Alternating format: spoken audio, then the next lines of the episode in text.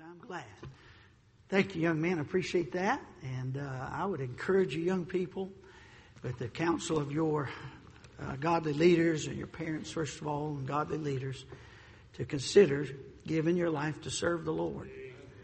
And I think sometimes we make the mistake of saying, well, I'll, if God wants to do something with my life, I'll do it. And, uh, and uh, I, I think we default the wrong direction. If you had the privilege of growing up in a good, godly Christian home in a good church that believes and knows the truth, why don't you just plan to serve God with your life?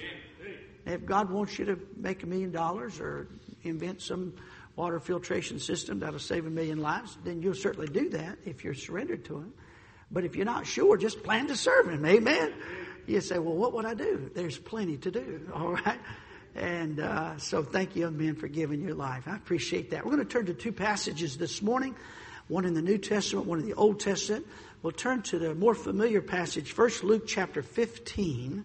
Luke chapter 15, and you'll recognize that as the chapter that contains what we call the story of the prodigal son.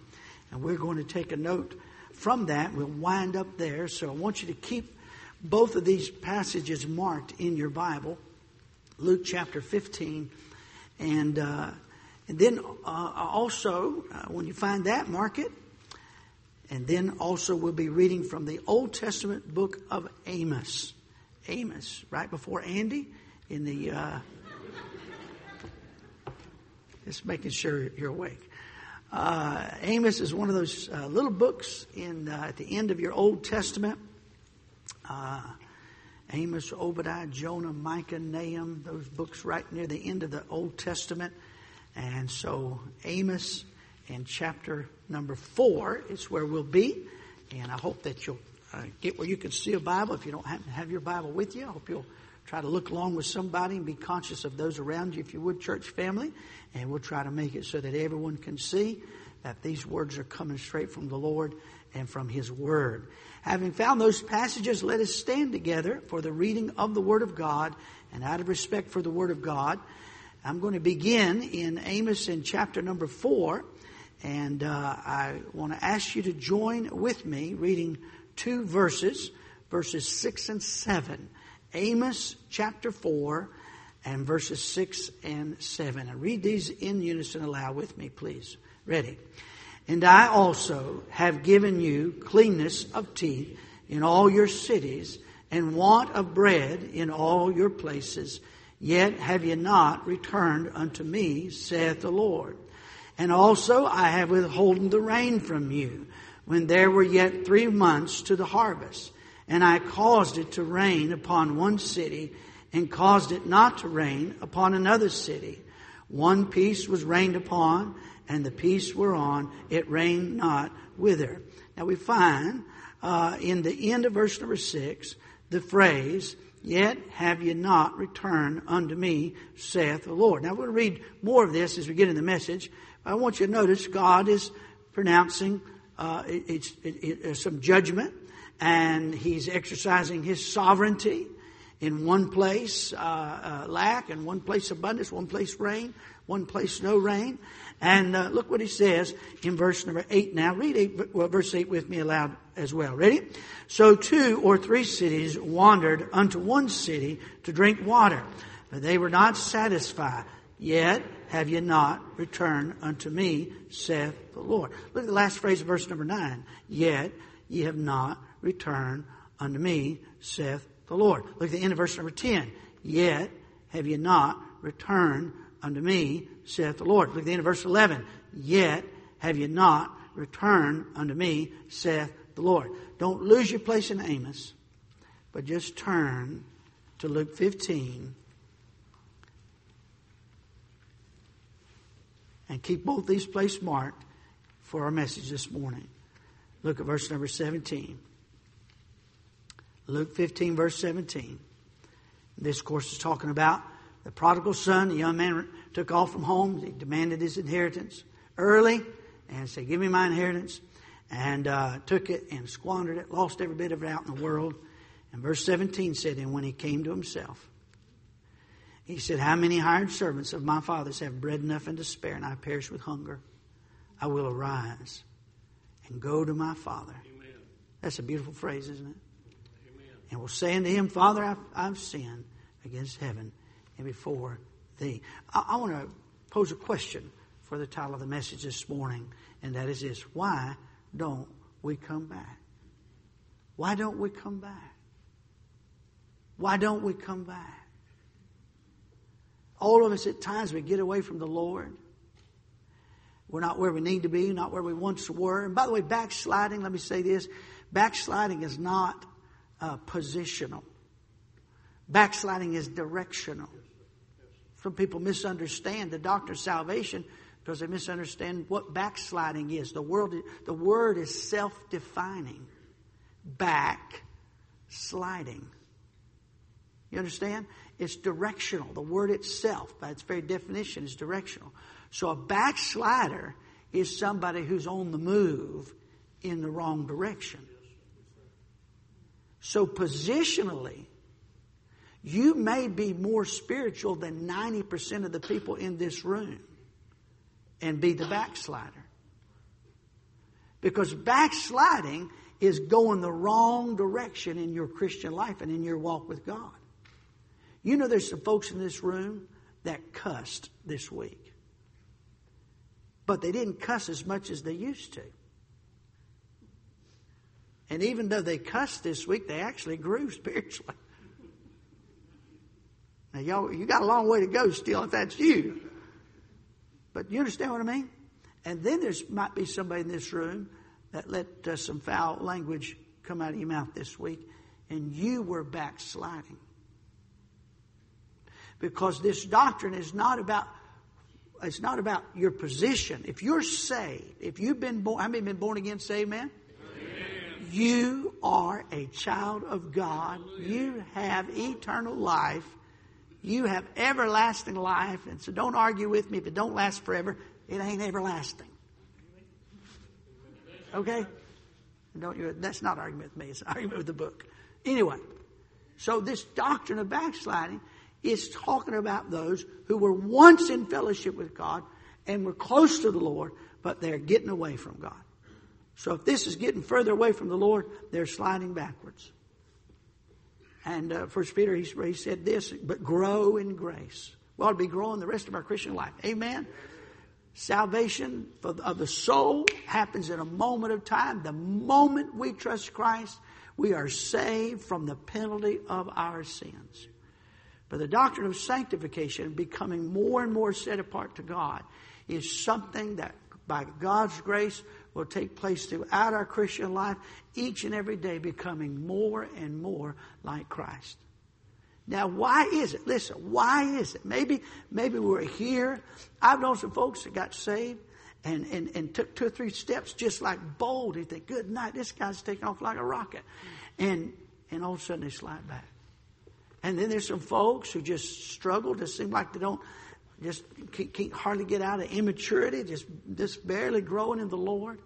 Then there's some that come all the way down here like a Peter, like a Noah, like a Moses, like an Abraham.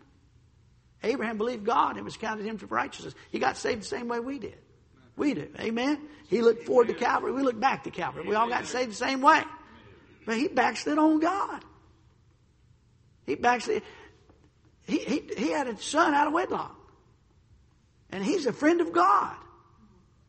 And so backsliding, listen, you never get to a place in your Christian life where you can't backslide. Don't don't listen. That that uh, it, it, it, you're in a dangerous. Bible says, "Let him that thinketh he standeth what take heed lest he fall." It can happen anywhere. So what? What? Why? Why is it so hard? We start backsliding. Why is it? We know we can come back. We know we can, but we don't. Let's talk about that this morning. Why don't we come back? Father, please, please use me. I need your power to communicate that truth this morning to the hearts of your people. Oh, Lord, I want to encourage your people. I don't want to discourage anybody. I want to encourage your people. And I want us, Lord, to know, oh, that you, like the Father who watched for his Son, you want us to come back. And you want us to be restored. And so speak to that people this morning, please, in Jesus' name. Amen. Thank you. And you may be seated. If you go back to the Old Testament passage, we find in the book of Amos some phrases that are used repeatedly. In Amos, in chapter number one, this is a short book, and the Bible says in verse number one, the words of Amos, who was among the herdmen of Tekoa. Amos uh, wasn't he wasn't a preacher's kid. He wasn't a, uh, uh, in the priesthood. He was a shepherd. He was uh, he raised sheep for a living. That's what he did. And God needed a man who was a fearless man. I'm glad God uses different kinds of men. Amen. I'm glad He uses different kinds of men. But God needed a man that worked with his hands, had calluses on his hand and dirt under his fingernails, and and uh, if you if you if you if you raise sheep, you probably got stuff on the bottom of your shoes. And uh, God wanted a man like that. He said, "I got a message. and It's going to be a strong message, and I need a strong man to deliver that message." And He called Amos to uh, to, to prophesy, to be a season of his life to be a prophet. And uh, and, uh, and and and Amos was, was, some of these prophets shot like a like a, a, a rifle. Amos shot like a shotgun. Man, he shot everything in sight. and, uh, and, uh, and, and he names all these, not only the nation of Israel, which we come to in the passage, uh, uh but, but all the nations that surrounded it. For example, he, uh, he says in, uh, in the, verse 1, the words of Amos, who was among the herdmen of Tekoa, which he saw concerning Israel in the days of Uzziah, king of Judah, and that puts a, a, date stamp on it. In the days of Jeroboam, the son of Joash, king of Israel, two years before the earthquake. Two years before the earthquake. Amos, among other things, was raised up by God to give a warning to God's people and the surrounding nations of God's judgment. The earthquake. You know, you, you, you, you, some of you in your life, in your conversation, you say, you remember when, when we had the accident? And nobody has to wonder what you're talking about in your family, in your circle of friends. The accident. is That one. The accident. Well, that's the way the Bible refers to this. This had to be a severe earthquake. Uh, because it's mentioned by Zechariah 300 years later, they're still talking about the earthquake. So there's a, this is a significant uh, event. And Amos is, is, is warning in advance of this coming earthquake. He uh, addresses, for example, verse number three, thus saith the Lord, for three transgressions of Damascus and for four. Damascus was their northern neighbor in, the capital of Syria there. And, um, and uh, uh, uh, he, he addresses them. In verse number six of uh, chapter one still, verse six, he says, Thus saith the Lord, for three transgressions of Gaza and for four. He, uh, and then for uh, verse 6, 7, and 8, he prophesies to Gaza. In verse 9, he said, Thus saith the Lord, for three transgressions of Tyrus and for four. And he preaches to them for, for two verses. In verse number 11, Thus saith the Lord, for three transgressions of Edom and for four. Those were distant relatives of, uh, from Esau, of the Israelites. They were not Israelites, but they were relatives. Uh, we get down to verse number 13. Thus saith the Lord, for three transgressions of the children of Ammon. And for four, that's the descendants of Lot's unholy relationship with his daughter. Chapter 2, verse number 1. Thus saith the Lord for three transgressions of Moab, and for four. That addresses the Moabites, uh, the brother of Ammon. Uh, his descendants. Verse number four, thus saith the Lord, for three transgressions of Judah. Now we're getting to God's people. This is the southern kingdom. When the kingdom divided under Rehoboam, uh, the two southernmost tribes uh, became known as Judah and the ten northern tribes as Israel. And he speaks to them. Verse number six, thus saith the Lord for three transgressions of Israel and for four. There it is again. Now he's talking the ten most tribes. And then we get to chapter three, verse number one. Hear this word that the Lord has spoken against you, O children of Israel, against the whole family. So what follows then, he's talking to the whole family. In other words, he's talking to the northern kingdom and the southern kingdom. Now this phrase that's used repeatedly in conjunction with each of these kingdoms is this phrase, for three transgressions and for four. For three transgressions and for four. Here's what God is saying in that phrase. For repeated And in, he's not saying, sometimes we say three or four. We mean just a few. That, not, that's not what this means. This means uh, three and four and on and on and on and on. It, it's, a, it's a phrase that denotes a continuation or progression. And so he says, for repeated and innumerable acts of rebellion, and then he gives his message of judgment coming. Can I tell you, my dear friend, how many, many times God, in His mercy, has come to us in our day with men of God who have, like the prophets of old, thundered out God's truth and given our country warning. You can go back and listen to the old time preachers. I mentioned last week in my message.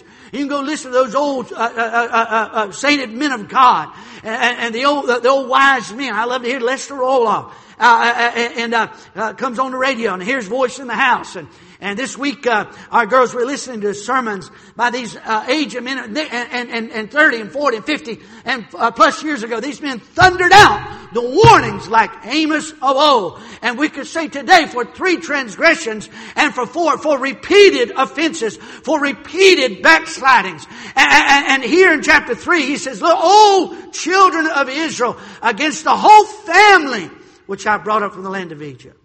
He says in chapter 3, verse number 3, can two walk together except they be agreed? Let me paraphrase. Here's what God is saying to his people. He said, we can't keep going like this. We, we can't keep going like this. Can two walk together except they be agreed? There's an understood answer. Answer is no. You can't.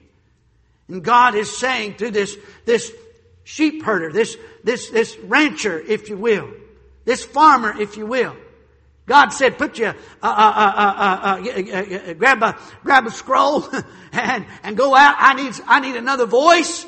I need another voice. This is God's mercy that He would send Amos, take Amos from his ranch and send him to preach and, and, and proclaim the truth. And he comes to him, chapter 4. Amos's message. Hear this word, ye kine. A kine is a cow of Bashan that are in the mountain of Samaria, which oppress the poor, which crush the needy, which say to their masters, bring and let us drink. That's interesting. Uh, this, there's some, there is some, uh, uh, some tongue in cheek in Amos's message.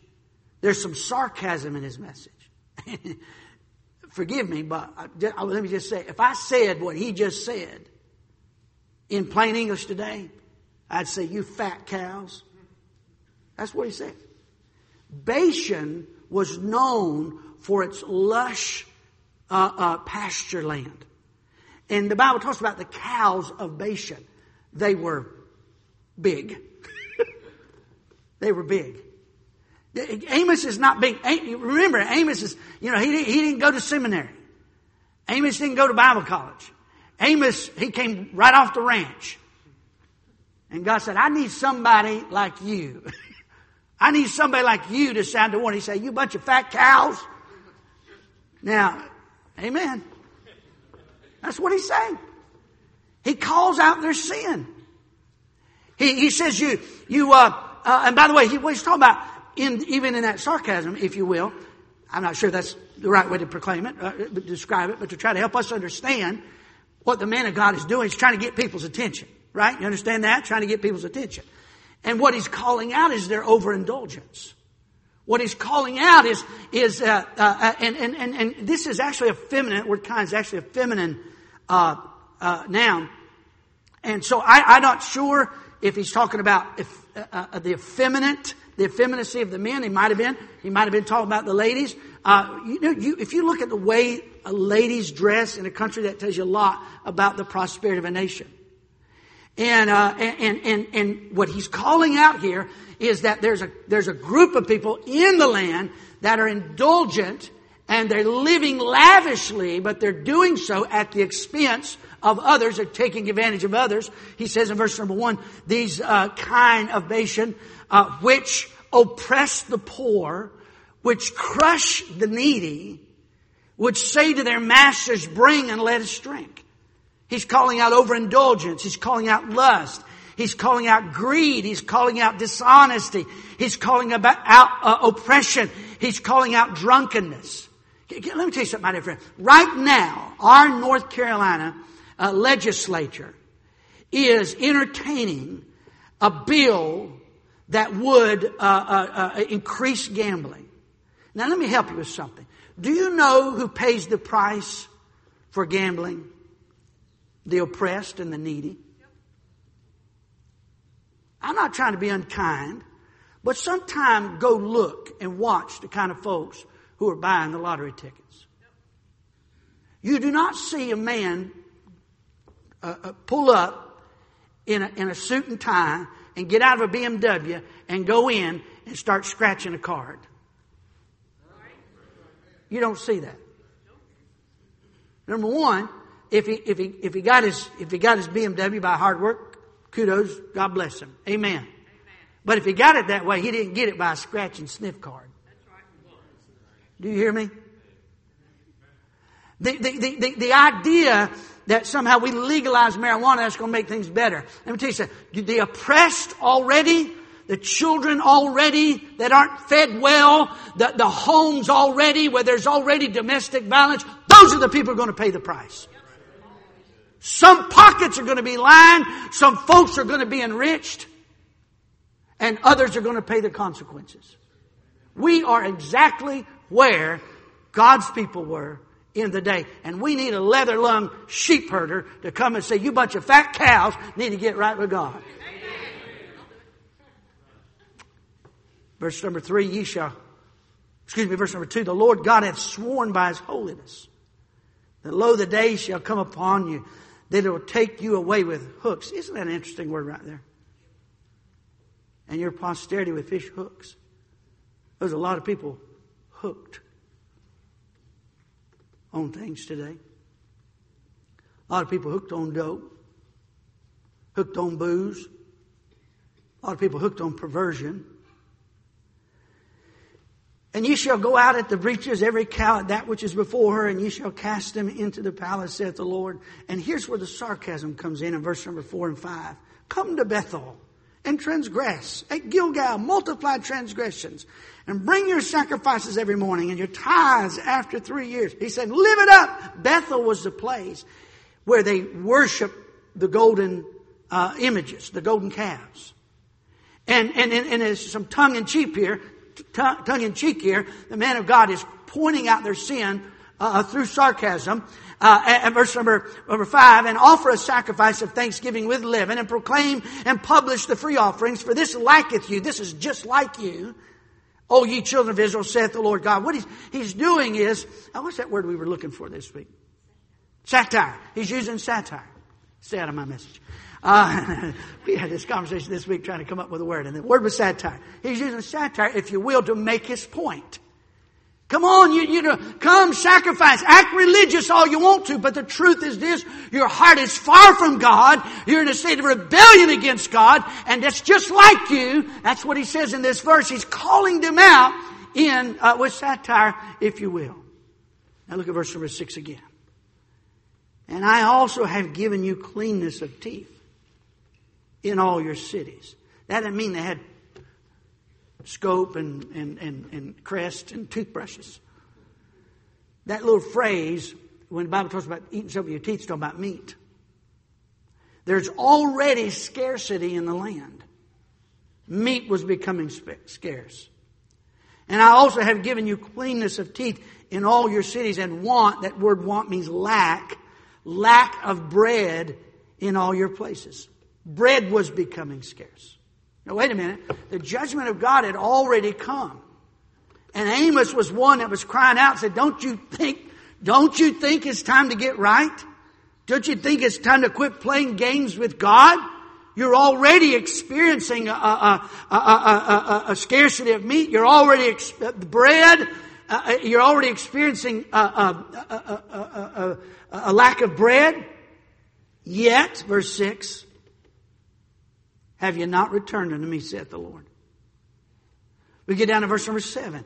And also I have withholden the rain from you. When there were yet three months to the harvest. Look at me. They tilled the land. They planted the seed. They watched the harvest start coming up out of the ground.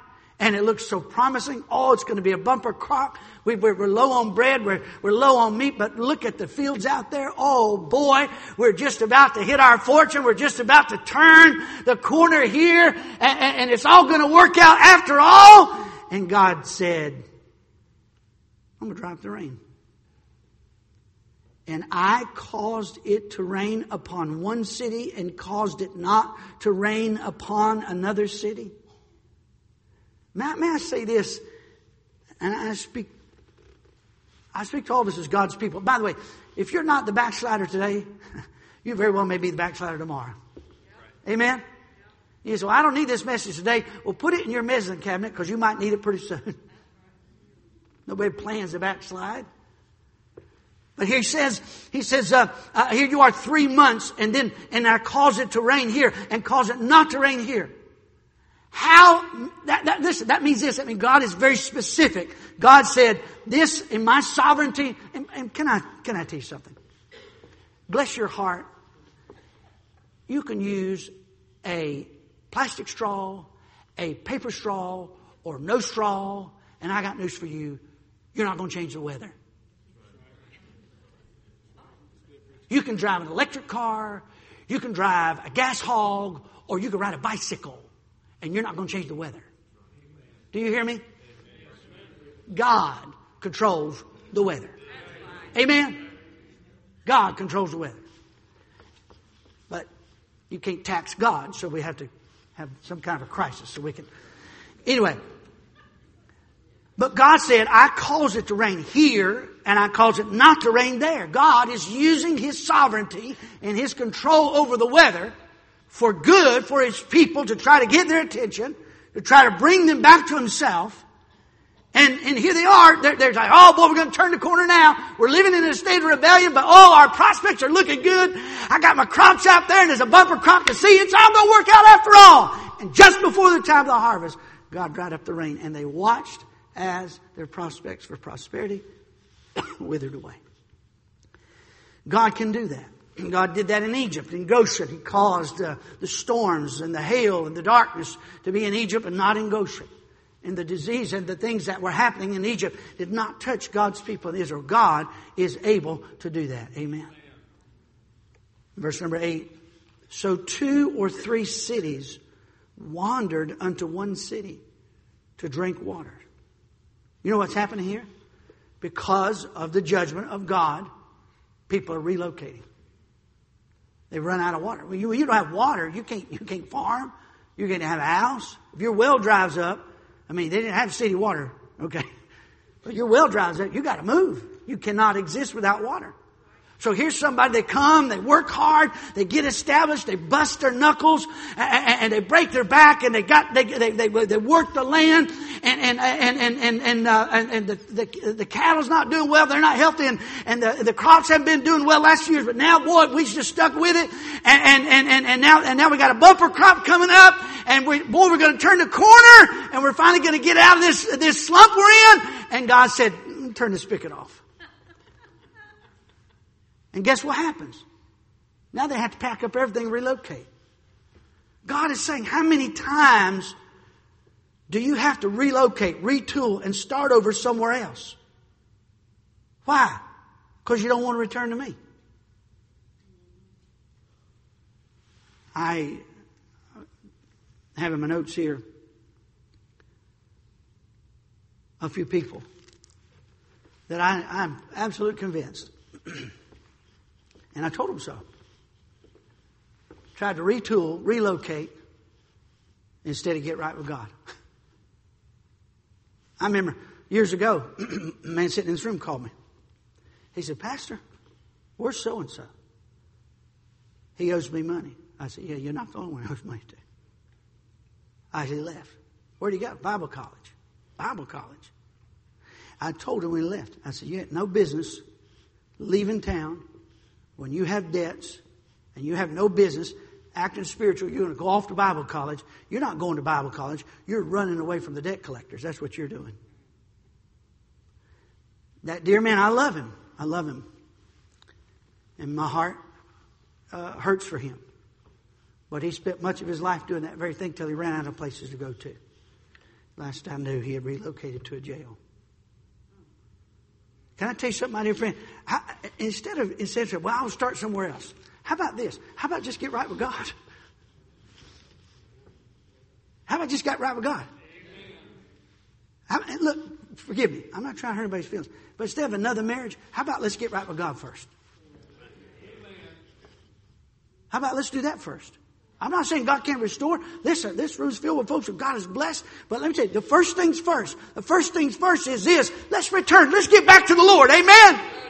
You don't need a new job. You don't need a new spouse. You don't need a new house. You don't need a new city. You need a relationship with the God of heaven who loves you, who is your heavenly Father. You need to be restored to Him first and foremost. He says in verse number 8 so two or three cities wandered into one city to drink water, but they were not satisfied. Didn't work out. Yet, still, have you not returned unto me, saith the Lord. He says in verse 9, I've smitten you with blasting and mildew. When your gardens and your vineyards and your fig trees and your olive trees increased, the palmer worm devoured them. Yet have you not returned unto me, saith the Lord. You know what you call that? You call that divine deterrence. That's what you call that. God just simply won't let you succeed without Him. By the way, you say, man, God hates me. No, that's God's way of saying He loves you. In Haggai, a few books over, in Haggai, chapter number one, he said it this way, you've sown much and bring in little. You eat, but you have not enough. You drink and you're not filled with drink. You clothe you, but there's none warm. He that earneth wages, earneth wages to put it into a bag with holes. There's a lot of God's people who are just fretting themselves death, doing everything they can, just about to turn the corner, always about to turn the corner, stuffing, stuffing their, their earnings into a bag with holes. And let me tell you something. You know what that is? That is an expression of God's love. That is God, not, that's divine deterrence. That's not, that's God not allowing you in His love and mercy, not allowing you to succeed without Him. You, let me tell you something. You say, well, I, I, I, I'm, not, I'm, not, I'm not living for the Lord and I'm doing just fine. And let me tell you something. My friend, the fortunate one is the one who can't succeed without God. The fortunate one is the one who always gets caught. The fortunate one is the one who is still struggling and God in His mercy and grace is still holding the rein back, turning the spigot off, and whatever He needs to do to try to get your attention, say, listen, just come back to me. Just come back to me. Just come back to me. Verse number 10. He said, I've sent among you the pestilence after the manner of Egypt. You're young men. Pestilence is disease. It's like God is saying, How many diseases do you have to get before you come back to me? It's a little sensitive, but I want to say it. 1950s, there was two STDs that we were dealing with in America. Two. Now then today, somewhere in the neighborhood of 30 STDs. 26 million new cases every year, and one in five Americans are infected. You know why? Because we bought into this philosophy that says it doesn't matter. Listen, we, we, in, in, in, our government run education system, we are teaching our children things that ought never be spoken outside of the home by moms and dads, responsible moms and dads who teach their children uh, the things uh, uh, of, of, of, of, marital life and intimate life. And that's, no, that's nobody else's job. But, but, but we're learning it from cartoons now and we're learning it from the back of the bus and we're learning it now in, in, in classes in school and, and, we're teaching kids, well, they're going to do it anyway, so we might as well teach them how to do it safely. Let me tell you something, my dear friend. Uh, thank God 30 years ago, I put something on right here and I've been wearing it for 30 years and it's kept me protected. I'm not worried about any kind of disease. Why? Because God has a plan and it's one man and it's one woman who keep themselves for each other for life. That's God's plan and it's a good plan. And we as a country, if we continue to defy God and promote lust and promote immorality, it's like it's no big deal. We will continue to, to, to uh, experience that divine deterrence as God lovingly tries to push us back into Himself.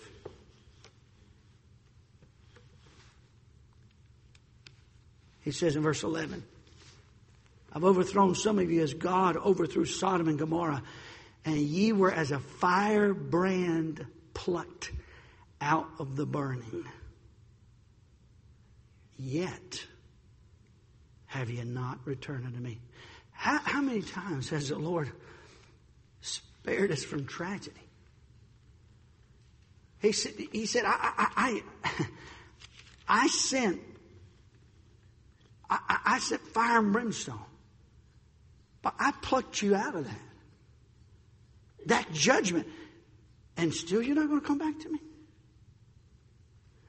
Uh, a couple weeks ago, I knocked on the door. I met a, I met a man, and um, knocked, uh, actually uh, met a man just uh, out and about. Found out where he lived. He didn't live far from the church here, and I got his address and and uh, went went follow up with him. And he, uh, I knocked on his door. He's a pastor. He said, I'm going to be in church tomorrow. He said, I'm going to be my uncle's church. He said, my kids are going to ride the bus. I was like, well, that was easy. I've been trying to get him to come for a while. He said, he showed me a garage, open, open garage. He said, my girlfriend and I were in that garage a few days ago when the storms came through. And we were standing in that garage and uh, we said, man, it's, it's, uh, it's getting, we need to get inside. The storm was coming pretty strong. He said, about that time, lightning struck right in the driveway. At the most, it was where the garage is to, the, to, to get in the house, 20 steps maybe. Right in the middle, 10 feet away, lightning struck right there. Boom. He said, it knocked us both off of our feet backwards and we landed on the ground. He said, it, we were shaken up. He said, we stood up. I said, listen. And he just what told me. He told his girlfriend, he said, lightning never strikes twice in the same place. Let's get inside. He said, we take two or three steps down the drive and lightning struck again. And the sparks hit right in front of us. He said, we made it inside safely. And when we got in, we fell on our knees and cried out to the Lord. He said, I will be in church tomorrow. Turn to Luke 15. Turn to Luke 15. All these things the prophets of old warned and warned and warned and said, Yet they've not come back, yet they've not returned, yet they've not returned, yet they've not returned. I asked myself this so many times, and I thought about this prodigal. He said in verse number 11, a certain man had two sons, and the younger of them said to his father, Father, give me the portion of goods that falleth to me. And he divided unto them his living. And not many days after, the younger son gathered together all and took his journey into a far country, and there wasted his substance with riotous living. And when he had spent all, there arose a mighty famine in that land, and he began to be in want, needy. And he went and joined himself to a citizen of that country, and he sent him into his fields to feed swine. And he would fain have filled his belly with the husks that the swine did eat, and no man gave unto him. And when he came to himself, he said, How many hired servants of my father's have bread enough and to spare, and I perish with hunger? Can't tell you why we don't come back. Number one, we haven't come to the end of ourselves. We haven't come to the end of ourselves. We still want our way. We're still, we're still uh, uh, uh, uh, looking for it out in the world. What do you mean, looking for it? What drove us away from God in the first place? If you read this passage, you'll find here an ungrateful, discontented, dissatisfied, disrespectful, demanding young man. A very fortunate and blessed young man safe in his father's house, reared in his father's house, and he comes and he says, Give me the portion of goods in verse 12 that falleth to me. And he divided unto them, dad divided unto them all his living. And not many days after, the younger son gathered all together and took his journey into a far country and there wasted his substance with riotous living. Here's a young man. No, you, no, nobody ought to talk to their parents that way. Give me what's mine. Give me what I got coming to me. He's ungrateful, discontented, dissatisfied, disrespectful, and demanding. And it didn't take him long until he was out of the house, gathered all together. That means this, if this is a estate, obviously a farm country, that means he had to sell off a portion of his estate because the Bible said put it all in a bag. That's not real smart. You put everything you own in a bag and go walking down the street, especially where he was headed, in the crowd he's going to be running with. No wonder it was gone pretty quickly. And uh, anyway, here's this young man. He's a foolish young man. He doesn't listen to reason. His dad can't talk to him. He's discontented. He's dissatisfied. He's ungrateful. And he takes off into the world. And pretty soon, everything he's got is gone. And he finds himself at the bottom of the bottom. And he came to himself. You know, I'm absolutely convinced a lot of people won't come back because they haven't come to the end of themselves. So the question that's begged here by Amos is this exactly what else does God have to do to say to you, don't you think it's time to come back? I turned the spigot off. Don't you think it's time to come back? There's no meat. Time to come back. There's very little bread. Time to come back. I, I, rained down fire from heaven and plucked you out of the middle of that. I spared you. Do you think it's time to come back? This young man finally came to himself. I think many, many people are still out there looking what they left, what they had at the Father's house that they didn't know they had. They left to go look for it in the world. This escape, uh, this easier life when God said the way of the transgressor is hard. This promise of pleasure. Yes, there's pleasure in sin for a season, the Bible said. But the Bible also says that no good thing will he withhold from them that walk uprightly. Now people listen to me carefully. All the world can do is, is turn the music up and, and, and, and, and, and, uh, uh, and make the lights brighter and try to create some scene that's a mirage. There he is pleasure, but it's short lived.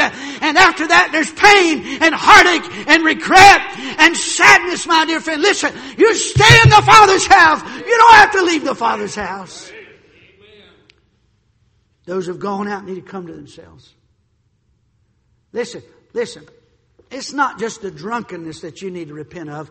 It's the fact that when you lived at the Father's house and had a people around you that loved you and cared for you and taught you and trained you and, and, and counseled you and prayed for you and prayed with you. Uh, uh, uh, it's a return to humility and gratitude for what God gave you and what you left.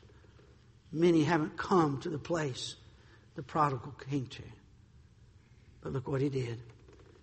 He said in verse 18, I will arise and go to my father, and I will say to, my, uh, to him, Father, I've sinned against heaven and before thee. And am no more worthy to be called thy son. Make me as one of the hired servants. You know, look at me real carefully.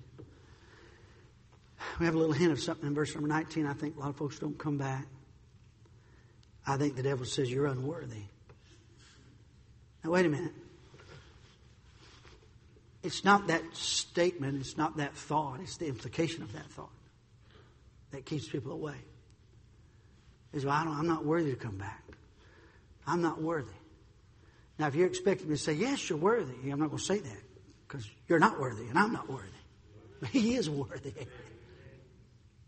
See, the world addresses this and says, says that feeling of unworthiness is because of God, because of those who believe in absolute truth because of those Bible believers. And that's why you feel unworthiness. And the world identifies that feeling of unworthiness as the problem. Several years ago, I remember when the nine Supreme Court justices of the highest court in our land said, it's all right for people to be married who are of the same gender. I got news for you. It might be all right with the Supreme Court, but it's not all right with God. It's still a sin. Amen? Now you would think that we all celebrate. Oh, finally we, we're treated equally. Oh, finally we get some respect. Oh, finally. Let me tell you something. They, they are more furious than they've ever been before. Why? Because whatever, whatever you feel, if you have to go around your whole life proving that I'm equal, I, I, I need a law that says I'm equal. I need a law that says I have to be treated just as fairly as everybody else. Listen, my dear friend, that is not an external thing that can be fixed with laws or books in a library or curriculum in a school. That is something broken on the inside. That is sin which brings shame and reproach on the inside. And I can pat you on the back and wave a flag of different colors and you'll still feel the same guilt and shame inside because God put that in your heart like He did mine. That is an internal issue, not an external issue. You say, I'm not worthy to come back. Exactly. But He is worthy. He is worthy. Amen. You don't come because you're worthy. You come in your unworthiness. You, God doesn't, you don't have to clean up to come to God. You come to God to get cleaned up. Amen. By the way, that's why this church ought never be a bunch of highbrow, stuck up people who look down their nose at brokenness. This ought to be a place where people who need to get cleaned up can come. And folks say, hey, we're so glad you're here. I had to get cleaned up one day too. Man alive, that preacher, I, like he used steel wool on my hide to clean me up. Ouch! But it sure feels good to be clean again. Amen. Amen. He's worthy. Don't let that sense of unworthiness keep you away. Let that sense of unworthiness drive you back to Him. Charlotte Elliott grew up in the Church of England. She was religious, but she was lost. Miss Hamlin, come piano if you would. I'll tell you the story of the song, Just As I Am. I have her play it just a moment.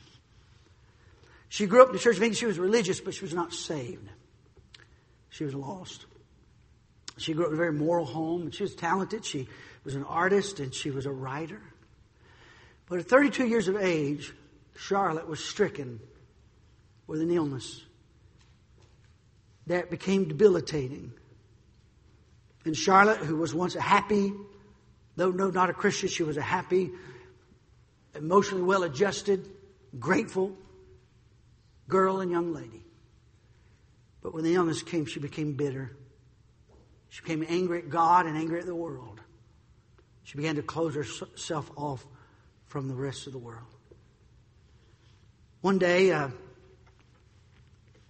a servant of God from uh, Switzerland had come to their home by the name of Cesar Malan. And Charlotte's dad asked, said, Would you try to talk to my daughter? She's just not in a good place. And Charlotte was broken and bitter and angry. And that servant of God began to talk about to her about the grace of God, the sovereignty of God, and the love of God. And the truth of God's word began to melt her heart and began to soften. And he asked her, he said, You're not happy the way you are. She says, No, I'm not happy. And he began to advocate for faith in Christ. And Charlotte said, I, there's no way I could come to Christ. Bitter and angry as I am. How would I, how would I be worthy, so to speak, to approach him? And Cesar Malan very wisely said, Charlotte, to come to Christ, you just come as you are. And that truth began to settle in her heart. A short time after that, she did come to Christ and put her faith and trust in Jesus Christ as her personal Savior. God saved her soul and restored some joy and happiness in her life. As a result of that experience and meditation on what that godly man had spoken to her in her hour of dire need, she sat down and penned the words, just as I am, without one plea. But that thy blood was shed for me. O Lamb of God, I come just as I am. Just as I am. Would you bow your heads for just a moment? In a moment, we're going to play that invitation song, Just as I Am, without one plea.